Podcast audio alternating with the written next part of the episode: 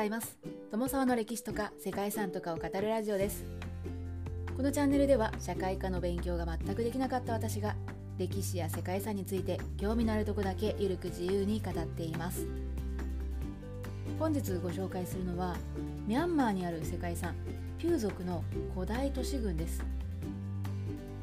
これは2014年にミャンマーで初めて世界遺産に登録された都市群です。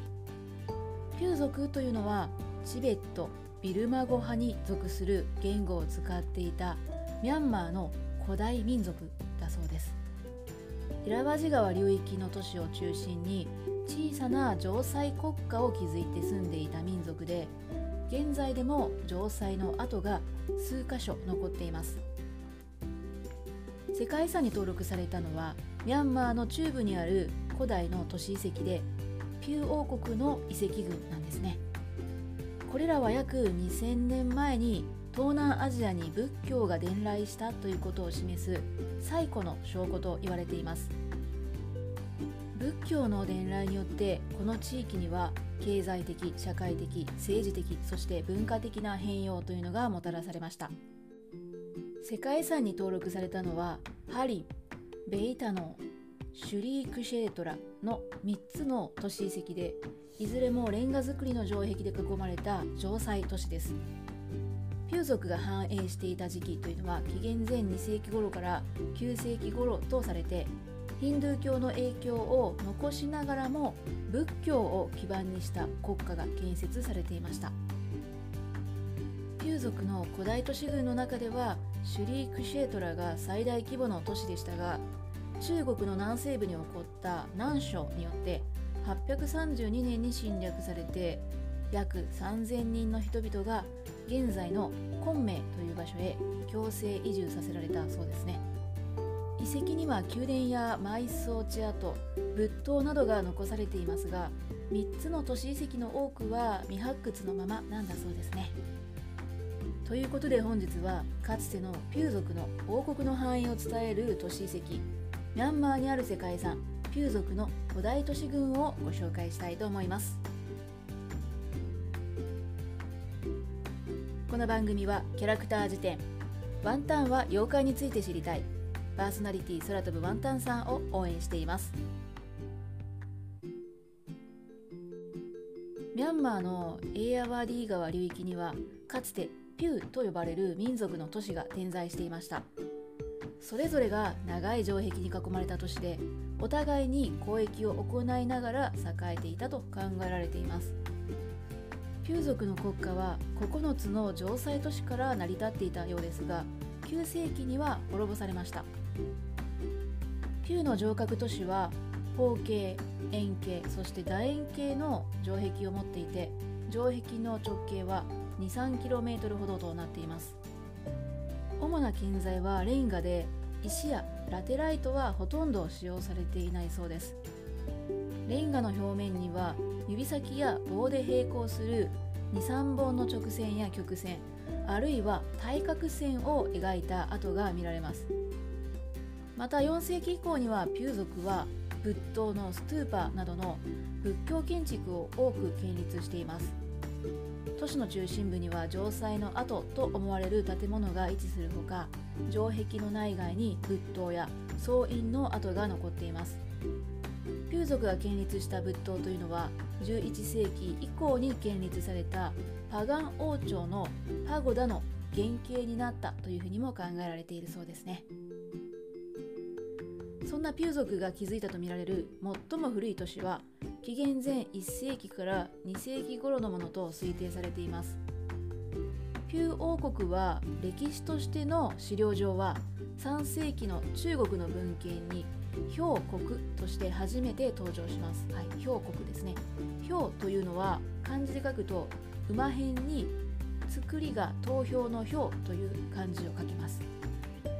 ピューという呼称もこの表に由来するものだと言われているんですけれども実際にピュー族の人々が自分たちを何と呼んでいたのかは定かではないそうですね。ピュー族の王国は肥沃な大地と運河や貯水施設によって確保された豊富な水資源に恵まれて紀元前200年から紀元900年にかけて繁栄しました。7世紀に入る頃にはピュー族の城塞都市の中ではシュリークシェートラが大きな力を持つようになりました。そしてシュリークシェートラは周辺のピュー族の城塞都市の中では最大の都市となって8世紀に至ってもピュー族の中心であり続けて18の属国を従えるまでになっていたそうですね。ですが7世紀半ばからピュー族の都市は雲南の南省からの攻撃を受けるようになって9世紀前半にはピューの諸都市というのは破壊されてしまったそうです。以降ピュー族が歴史の表舞台に出ることはありませんでした。歴史に埋もれたピュー族の古代都市遺跡はエーヤワディ川沿いにこれまで7つ発見されました。これらの都市遺跡のうちシュリークシェートラに加えてハリンベイッターノの3カ所が2014年にミャンマー初の世界遺産として登録されました。世界遺産の3つの都市遺跡の中でもシュリークシェートラは最大規模を誇っています。他のハリンやベイッターノと比較しても観光のアクセスというのも難しくないので3つの中では訪れやすい場所となっているそうですね。南北約 4km 東西約 3km という広大なシュリークシェートラは周囲の城壁というのは部分的に残っているそうです。城内の中心には王宮跡がありますが建物自体は残っていないようですね。大英キタヤと呼ばれるシュリークシェトラの城内には考古学研究所の拠点や博物館もあるそうで観光スポットとしての整備というのも今進められているそうです。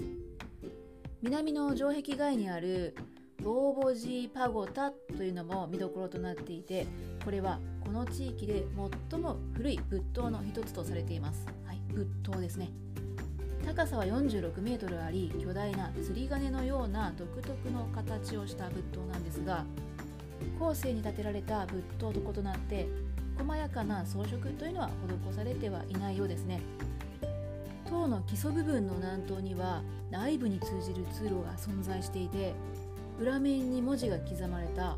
大量の戦仏と呼ばれる粘土で型を抜いて焼いて作った板状の仏像というのが発見されたそうです。建築様式や土台建材として使われるレンガの大きさなど建築技術にはインド南東部のアンドラ地方との共通点というのも見られるそうですね。そしてベイッターノはシュリークシェートラのある町からさらに北の方にある都市でピュー族の都市の中では最古のものと考えられています。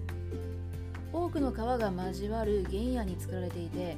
3カ所の中ではアクセスが最も不便なこともあって観光地化というのはあまり進んでいないようですね。ベイタノーの特徴の一つというのは他のピュー族の都市に比べてはっきりとした要塞化の痕跡というのが見られていないということなんですね。そのためベイタノーを城塞都市には含めないというねそんな意見もあるそうなんですけれどもピュー族最古の都市であるからこその、まあ、この構造といえるそんな遺跡となっています。学術的にもシュリークシェートラが栄える前にピュー族の拠点があったというふうにもされているので王宮や王族の邸宅跡が残る考古学的に非常に貴重なスポットともなっています。博物館も建設されているそうですね。そして最後3つ目のハリンなんですけれどもミャンマー北部の古都マンダレーの北北西 50km のほどのところに位置しているそうです。ここはピュー族の古代都市の中でも最北に近いところにあるということもあって南省による焼き討ちを示す遺物というのが多く見つかっているようですね。目で見て見学できるような遺跡というのはあまり残っていないようなんですが併設されているハリン博物館で発掘された墓地遺構などが展示されているそうです。そんなハリンには全部で16もの縄文があってその都市設計というのは後のビルマ王朝にも受け継がれたというふうに考えられているそうです。現在のミャンマーと古代のピューをつなぐ貴重な世界遺産の遺跡とされているんですね。ということでここまで世界遺産に登録されている遺跡について簡単に解説してきましたけれどもミャンマーにはまだ他にもピューの都市遺跡というのが眠っているというふうにも見られているそうで今後の調査と研究が期待されています。本日はミャンマーの世界遺産ピュー族の古代都市群についてご紹介してきました。ここまでご清聴いただきましてありがとうございます。では皆様本日も素敵な一日をお過ごしくださいね。友沢でした。